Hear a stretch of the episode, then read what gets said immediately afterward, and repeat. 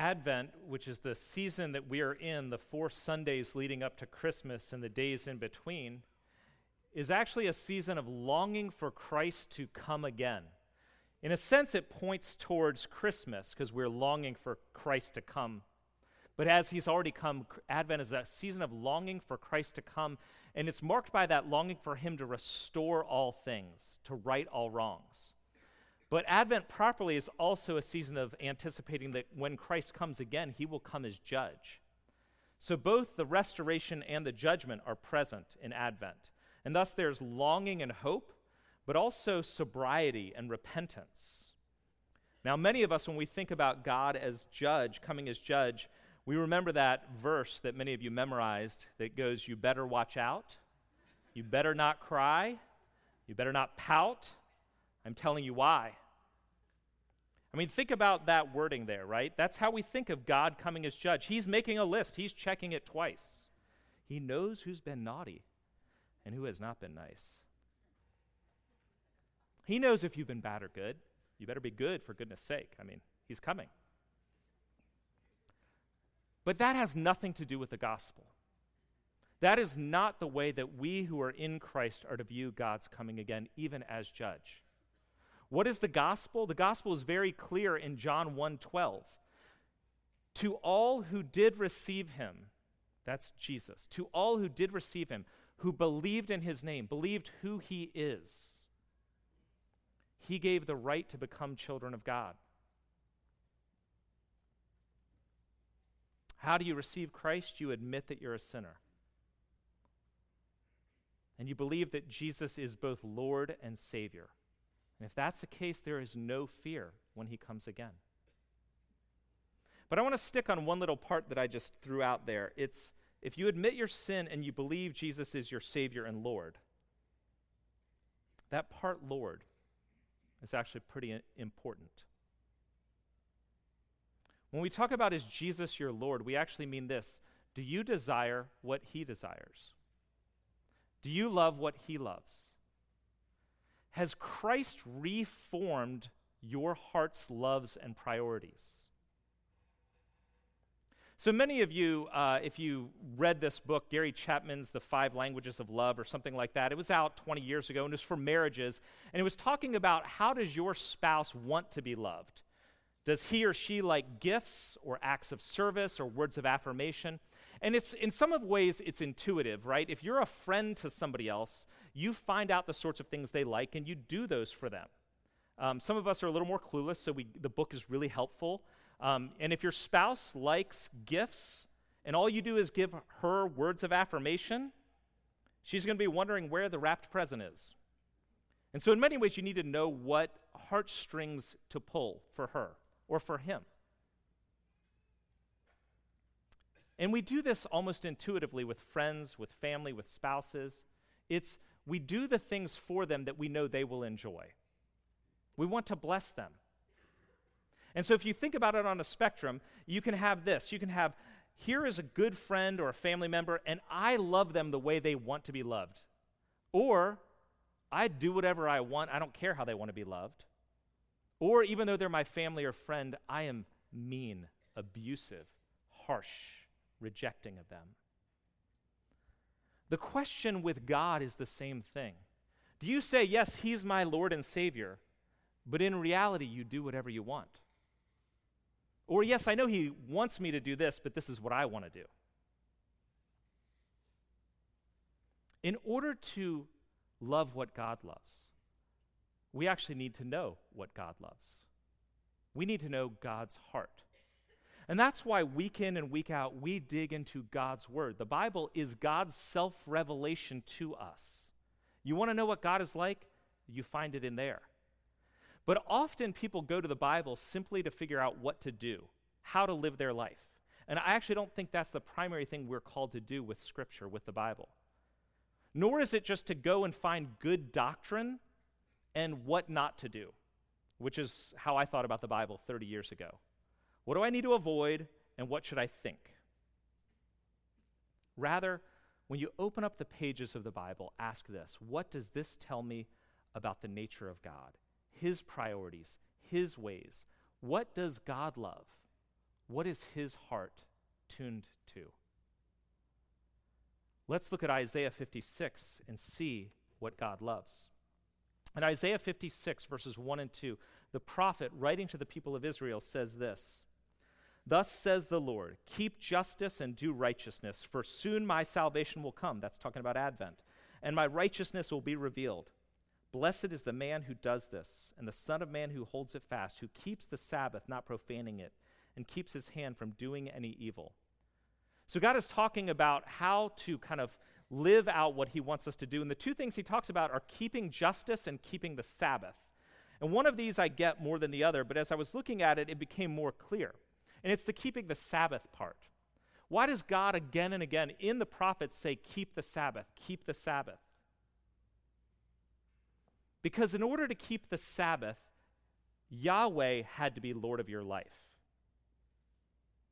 To not work one day a week, to let your land stop being produced upon, or to, to stop working and making money that one day a week, meant that your time your money had to be offered to the Lord at least one day a week.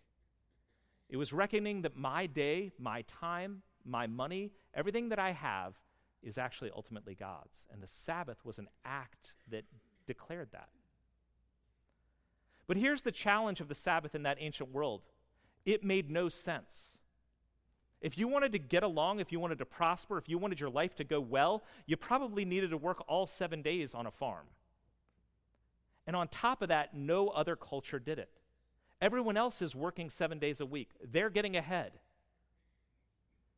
But for some reason, God calls Israel to stop. And there's a whole lot tied to the creation in Genesis that I don't want to get into. But it was not intuitive and it was not rational, actually. If you were simply trying to further your own ends, everyone else was doing something different. And it makes my life better if I work all seven days, or at least make my servants do so. Why would God tell you to do something or not do something that everyone else was doing? Who is Lord of your life? Yahweh or somebody else? Keep my Sabbaths. And the second is this justice. Keep justice. Basically, justice is establishing God's purposes on this earth. It's the righting of wrongs. And, and to simplify it, it's providing for and protecting the weakest. One Jesuit from the 60s called the Bible filled with God's love for the quartet of the vulnerable. The quartet of the vulnerable are throughout Scripture. They are the poor and the orphan and the widow and the sojourner.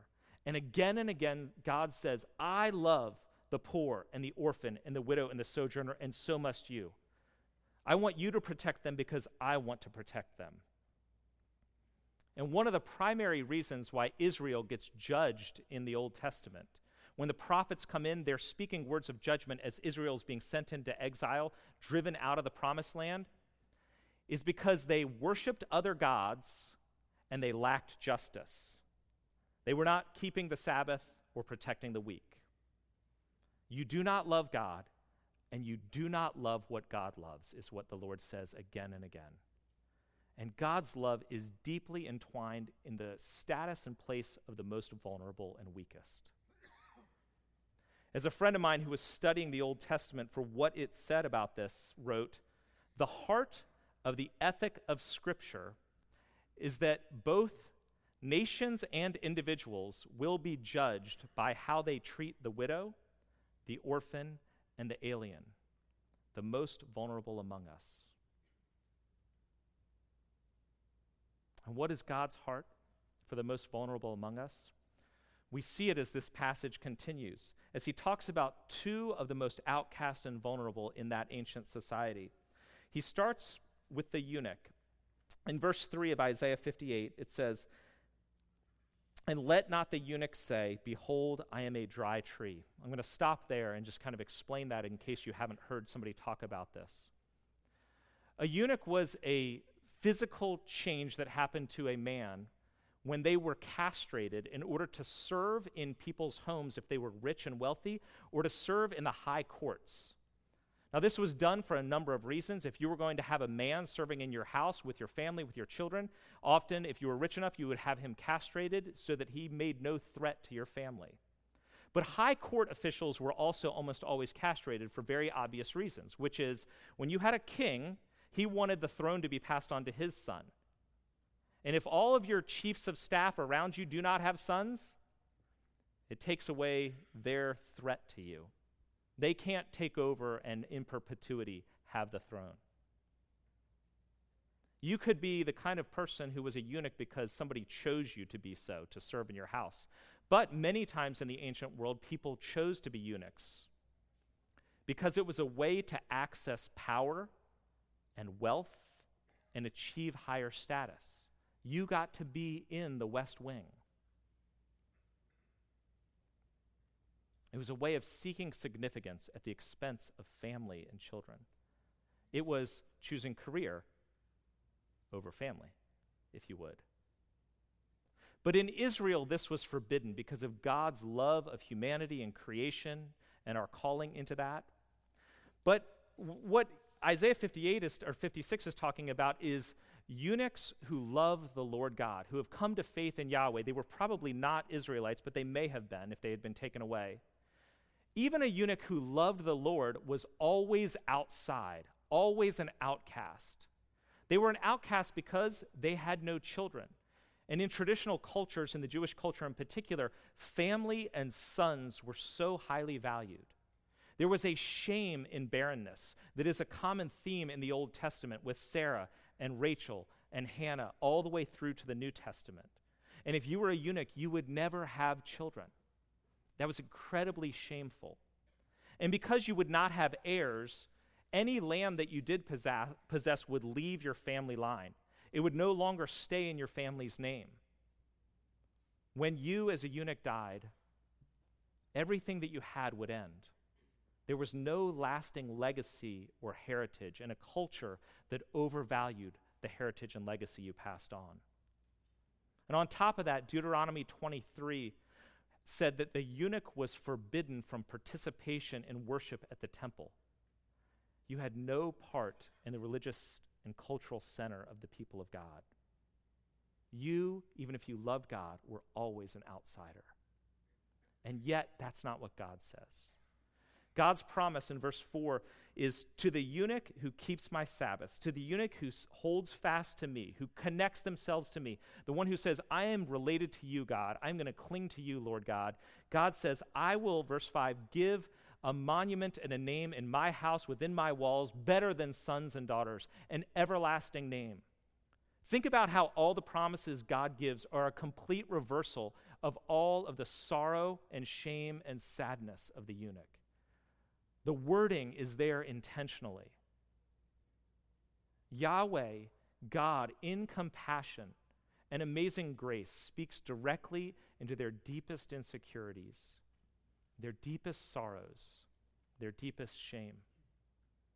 And he says, If you are with me, if you are with me, you will have a family. You will have lasting significance. You belong. Even if nobody else says you do, you belong with me forever. This is your home and your family. Me. Think about how that sounded to the eunuch who everywhere else was pushed away. How sweet and personal and hopeful that was to him. And the Lord doesn't end there. He goes on to talk about the foreigner, another vulnerable outcast in that ancient society.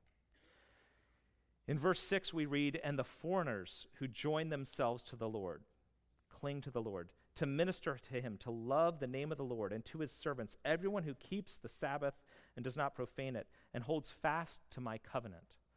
Again, all of this language for both the eunuch and the foreigner was relational and covenantal relational and covenantal. It was very much like Ruth, if you were here last week, committing to Naomi in a covenantal declaration saying, Naomi, your God will be my God, your people, my people. I am going where you go. And God is saying to the foreigners who come into Israel and say, Yahweh, you are my God. I cling to you. I'm going to hold fast to you. I want you. God is speaking to them, but the foreigner in the ancient world, and we talked about this last week, the sojourner, the immigrant, the foreigner was an incredibly vulnerable and defenseless place to be. In that ancient world, because of ethnic divisions and political wars, foreigners within your land were always seen as a threat. They were disdained, they could not be trusted. And on top of this, a foreigner in Israel could not own land. And that meant they essentially had no way to provide for themselves. And also because they had no land, they had no social status, which was very often based on the lands that you owned within the, the promised land. And without social status, without personhood, if you would, you had no legal protection, no recourse if something happened to you. The powerful could exploit and abuse a foreigner with impunity.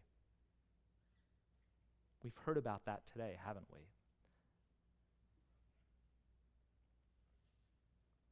The powerful prey on the weak, and the foreigner was one of the weakest. Now, Israel was called by Scripture to protect and provide for the foreigner, but as time went on, they had cultural superiority because, hey, we're God's chosen people, and you're not. And on top of that, they had a narrow reading of the religious laws. They created an isolationist perspective, saying, because you are not allowed to participate directly in worship at the temple, you are not one of us, and you have no access to God, which had nothing to do with what God called them to do when He called them to be a light to the nations.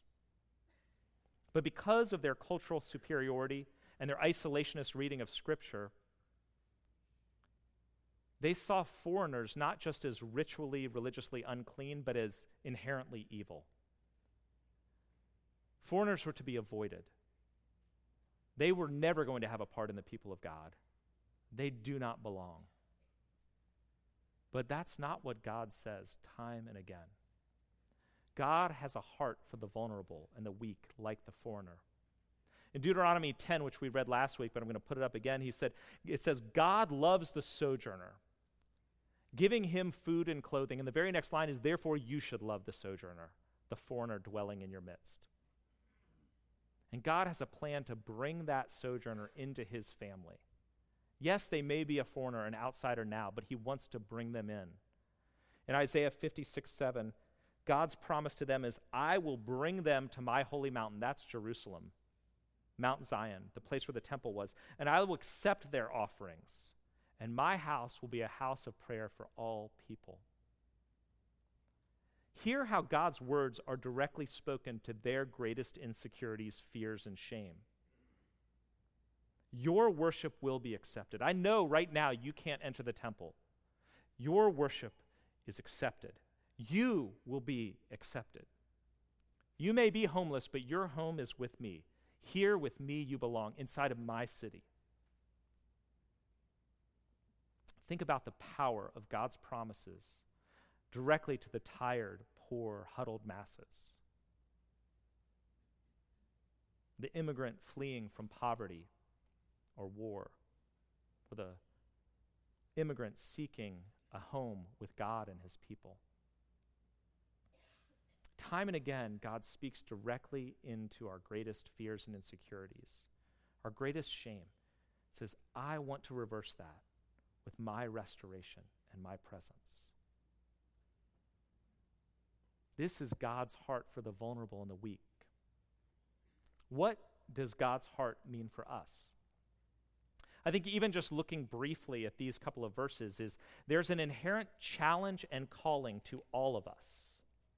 In God's love of the outcast, the eunuch, and the foreigner, as he is offering them astounding promises of welcome and belonging in him.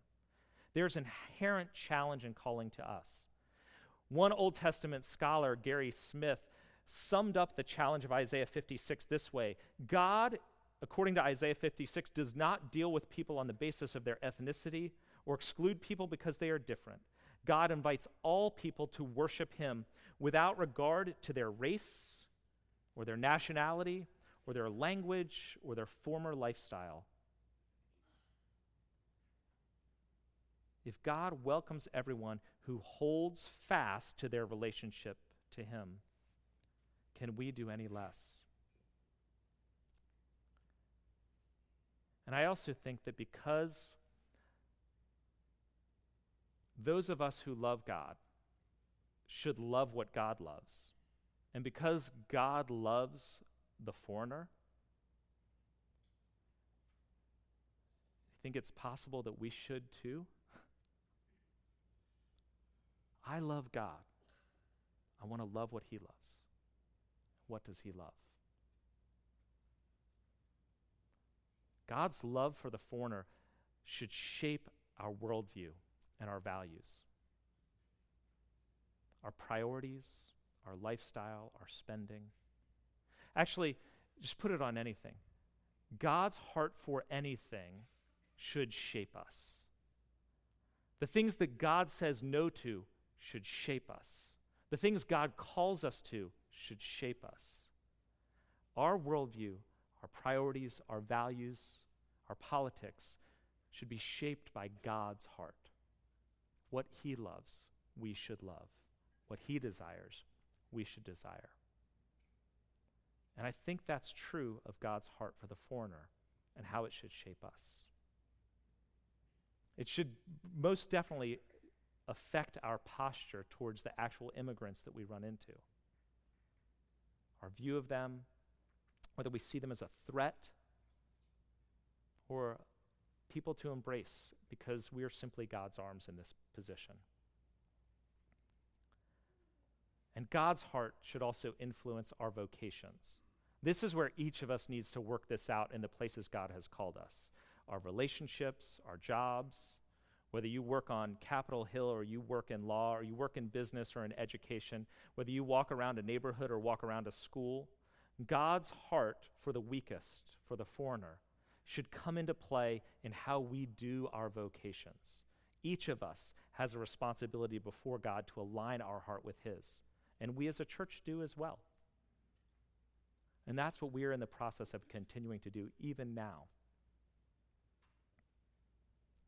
God's heart for the outcast is also God's heart for us as outcasts. In Isaiah 56 8, this, the end of this section, it says, The Lord God, who gathers the outcast of Israel, declares, I will gather yet others to him, besides those already gathered. God is the gatherer of outcasts. That is good news for everyone in this room. In his life, Jesus welcomed the outcast. This is kind of obvious, right? The Roman, foreign Roman centurion, Jesus talks to him and says, I will heal your servant. Jesus touches the unclean leper that nobody else wanted to get near. Jesus eats with the outcast tax collector that nobody else would eat with. And he does the same for us. In his life, Jesus welcomed the outcast, pointing to his death, where he made a way for any of us to be welcomed near. You know, the temple, which was talked about a number of times in this passage, was the place where it was believed God dwelled in Israel. And in the Holy of Holies, which was the inner sanctum of the temple where nobody could go but once a year, the high priest, it was the place where the glory the holy presence of God dwelt. Nothing was allowed to get near that. And it was part of the reason for all the ritual uncleanness rules and all the reasons why you can't come near if this, this, or this. Because all of our uncleanness ritually was to be symbolic of our depth of sinful brokenness, our unholiness before God all of our ritual uncleanness in that old, old world kept you outside. You could not come near the temple. And that was why the eunuch and the foreigner were cut off. They were kept from coming near the temple because it was the presence of the holiness of God and his people. But think about this Jesus was crucified outside the walls of Jerusalem. Why were executions often, they took place outside the walls of the city and especially of Jerusalem? Because it was symbolic of saying, You are cut off. You are not one of us. and you have no access to God. To be executed outside the walls of Jerusalem was to be called anathema, cursed, cut off, condemned, damned. It was symbolic of what was happening to you. But of course, in Jesus and on the cross, that is exactly what happens. Jesus is cut off from the temple, from God's people, symbolically, but also spiritually and eternally, as God turns his back on his own son. As he is bearing the sin of all humanity, not just ritual uncleanness, but our fallenness, our brokenness, our sin. And he is pushed outside the walls, cut off. God says to the foreigner, eh, or the foreigner in verse 3 of chapter 58 says, it says, Let not the foreigner say, The Lord will separate me. The great fear of the foreigner is God's going to push me outside the walls. But the gospel says Jesus was pushed outside the walls. He was cut off, he was separated that we might be brought in. That any of us might have a home and a family and finally belong. If you are here today and you look at your own past or your present or things you're struggling with or your doubts, and you think, I'm not sure I belong. Or if you look around a church like this and you say, I don't measure up. I'm not married and everyone else is. I'm not the one with kids and everyone else has them. I'm not the one with a college degree and everyone else does. I'm not the one with money and everyone else does. I'm not the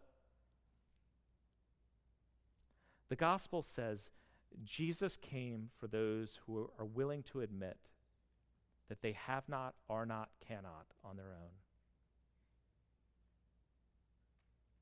Those who are far off, he wants to bring near.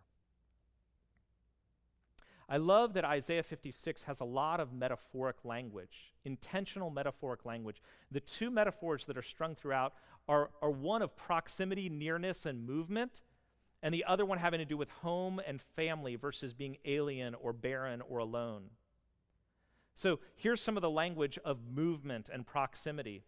The foreigner or the eunuch is said to join themselves to the Lord, but their fear is the Lord is going to separate them.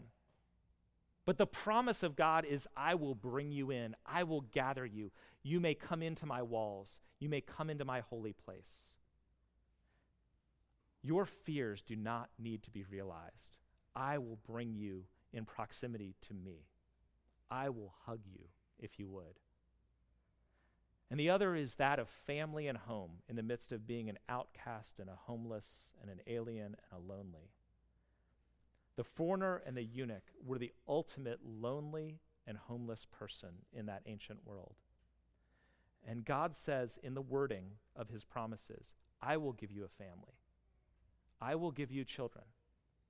I will give you a home. I will give you a city and a place to dwell. You will be with me. You belong.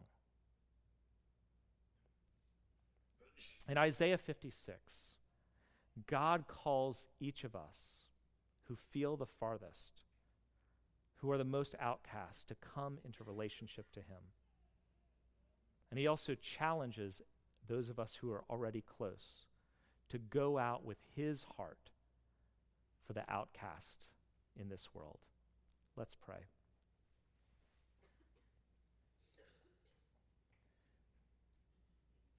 God our Father, you love us. You reach out your arms of love to bring us within the reach of your saving embrace. In our loneliness, you give us family. In our wandering, you give us home In our hopelessness, you are our hope. And it is by your amazing grace. And then you call us into that same loving grace to extend your arms of love to those who need to feel it. Give us the grace and strength to do that. In Jesus' name, amen.